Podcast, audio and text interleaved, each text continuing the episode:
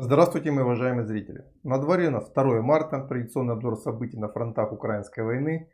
Начинаем его также традиционно с Авдеевского участка, где не прекращаются ожесточенные бои западнее Авдеевки, северо-западнее Авдеевки. Противник, очевидно понимая всю угрозу своего фронта на данном участке и понимая, что без серьезных контрмер решить проблему дальнейшего продвижения российских войск нельзя, бросил очередные резервы на штурмующие наши части. То есть на самом деле линию Бердичи, Орловка, тоненько противник пытается удерживать всеми возможными способами, даже потеряв населенные пункты, пытается опираться на естественные преграды, на реку, на сеть прудов, а еще пытается контратаковать. Те резервы, которые были давно нами замечены как концентрирующиеся, ну, предполагалось, что он будет использовать их для того, чтобы укрепить новую линию обороны, они были брошены в бой. И на протяжении вчерашнего дня было осуществлено до 10 контратак противника в районе Тоненького, в районе Бердычей. Очевидной целью вымотать наши штурмовые подразделения, лишить их атакующего потенциала и тем самым замедлить дальнейшее движение вперед. Я не думаю, что противник серьезно думает, что он сможет удержать линию фронта Бердычи, Тоненькая Орловка. Скорее всего, задача стоит именно обескравливание наших штурмовых частей, чтобы постепенно-постепенно стабилизировать фронт, пусть немного западнее указанной линии. Добиться успехов ему не удалось. Наша авиация и артиллерия очень плотно работают. Ну и понятно, что в таких условиях штурмовые атакующие действия очень и очень затруднены. Пока здесь идет встречное сражение. Но повторю, что на самом деле это нормальная ситуация. В целом уже противник пытался на несколько раз навязать сражение на таких условиях. Каждый раз на этом участке он его проигрывал и нес большие потери. Очень надеюсь, что и на этот раз будет то же самое. Хотя повторю, очень-очень тяжелая ситуация для всех. И противник напрягает все силы, ну и наши войска пытаются, удерживая линию, готовиться к дальнейшим наступательным действиям.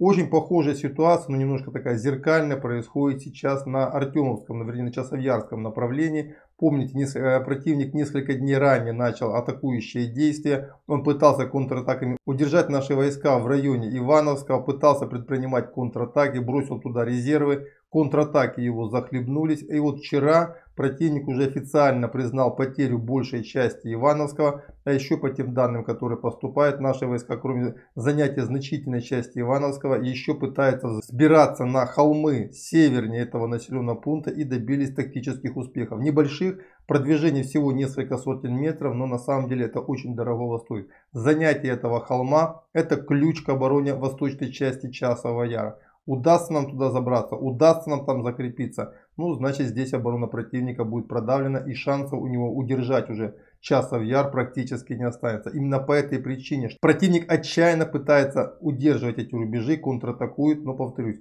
здесь ситуация уже в целом зеркальная. Отбив контрнаступление противника, наши штурмовые части начинают развивать успех, который уже в целом признал и противник. Также вчера было много новостей с Новомихайловки, где наши войска водрузили свой флаг в районе южной так называемой промзоны этого населенного пункта. И тут очень ожесточенные бои. Противник тоже признал это, ну а как и не признаешь это поражение, потому что флаг, видеозапись уже есть, куда-то не денется. Тем не менее, судя по тому, что противник признал этот факт, это значит, что выбить нас оттуда противник контратаками не сумел. И поэтому медленно здесь он пятится назад. Очень ожесточенные бои, причем не только в самой Новомихайловке, но и северней и южнее Новомихайловки очень тяжелое сражение как для нас, так и для противника. Также наши войска вчера пытались продвигаться и тоже достигли тактических успехов в районе Георгиевки.